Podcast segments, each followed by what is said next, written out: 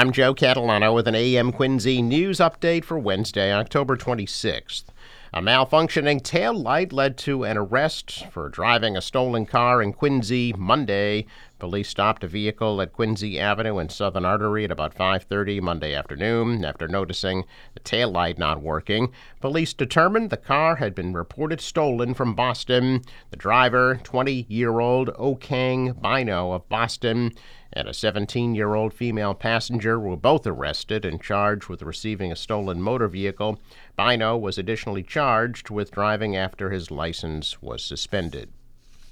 Quincy Public Schools have awarded 121 mini grants to teachers and staff this year. Superintendent Kevin Mulvey says those grants this year total almost $41,000. Each year, grants are awarded to teachers and staff for special projects and programs that are not funded by the school budget. Money for those grants come from the school's community business business and community partners, and to date almost $551,000 in grants have been awarded since the partnership began. Mulvey says the mini grant competitive awards provide funds for Quincy Public Schools professional staff, which support the academic, emotional, and social development needs of their students. State Senator John Keenan of Quincy says that MBTA employees should be able to identify themselves and be rewarded for pointing out safety issues at the T.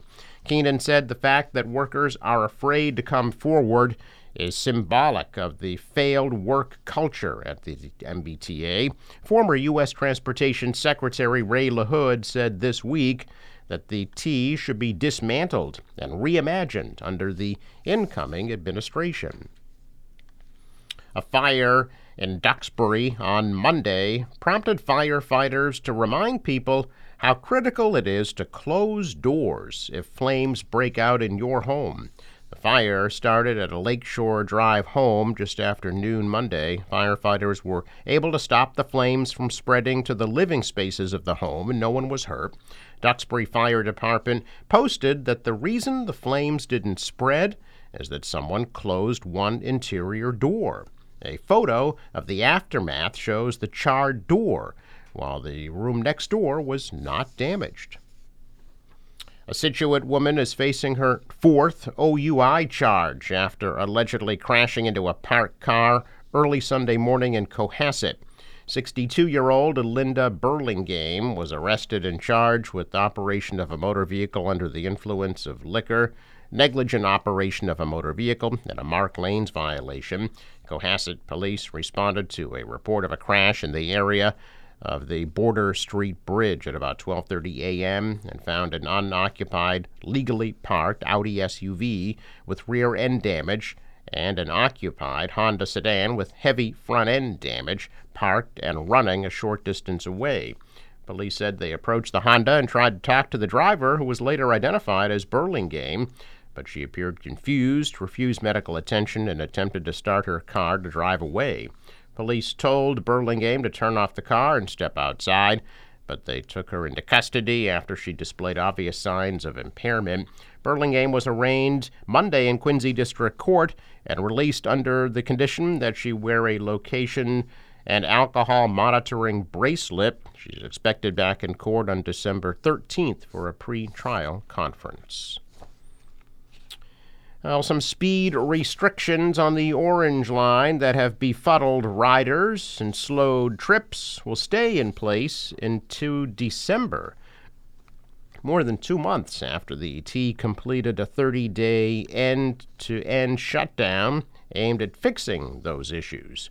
Most remaining slow zones on the Orange Line particularly stretches north of downtown Boston, are scheduled to be lifted in November and December according to MBTA General Manager Steve Poftak. Officials at the state lottery are preparing to make the case that the legislature and next administration should provide it with more money for advertising as it faces the dual threat of an increasingly competitive gambling world and inflation that gnaws away at players' disposable income. Lottery sales in September were down over $40 million, or almost 9% compared to September of 2021. and every single product was in the red for the month. Those market trends are impacting scratch ticket sales, which make up about 67% of the lottery's business and are down over $70 million, or 6.7% so far this budget year. Lottery officials say 2022 saw the largest year over year drop in real disposable income on record, with the price of gasoline, home heating fuels, electricity, food, and basically everything else on the rise and squeezing workers, leaving people with less money at their disposal for things like the lottery. And the people who do want to buy lottery products now have fewer places to do so. More than 400 lottery retail agents suspended operations during the pandemic, most of them becoming permanent closures. Governor Baker's administration confirming that it is inviting a small number of ex state employees who lost their jobs for noncompliance with the COVID 19 vaccine mandate to return to work. Officials later clarified that about 50 people are eligible across multiple state agencies. Baker imposed the mandate through an executive order, which applied to over 41,000 executive department employees in October of last year. The mandate survived legal challenges filed by some unions. In December, the administration reported over 97% of the affected employees complied with the mandate or received exemptions. At the time, more than a third of those who applied for medical exemptions had one approved, but only about 6% of religious exemption applications were granted. In total, 988 people left the state workforce as a result of the mandate. That included 332 voluntary resignations and 656 who lost their jobs involuntarily. Baker said the policy was successful in boosting the vaccination rate among the state workforce and that the process for dealing with those who sought exemptions has been ongoing. Earlier this month, state sent letters offering some of the ousted employees a chance to return. After test results published on Monday showed that Massachusetts students have lost ground, the state education commissioner announced yesterday the department will be taking a more supportive role with school districts DESE has historically seen its role as enforcing state and federal regulations, but new goals for the current school year reflect a shift in the department's vision of itself. Commissioner Jeff Riley presented four objectives for the remainder of the school year providing support to accelerate student learning, building a diverse and culturally responsive workforce, cultivating safe and healthy learning environments, and aligning DESE supports to a shared academic vision of deeper learning. In line with his vision of shifting the department's role in the system, Riley said he'd like to continue to expand early literacy programs, after school efforts, summer school, and early college. The department also plans to finalize a redesign of individualized education plans, which support students with disabilities and English language learners, as well as developing new curricula for English learners. Riley also expressed support for grants for acceleration academies, early literacy tutoring, the biggest winter math challenge, and after school and summer programs. Check of business news. Stocks are mixed. The Dow was up 17, the Nasdaq dropped 165, and the S&P dropped 20.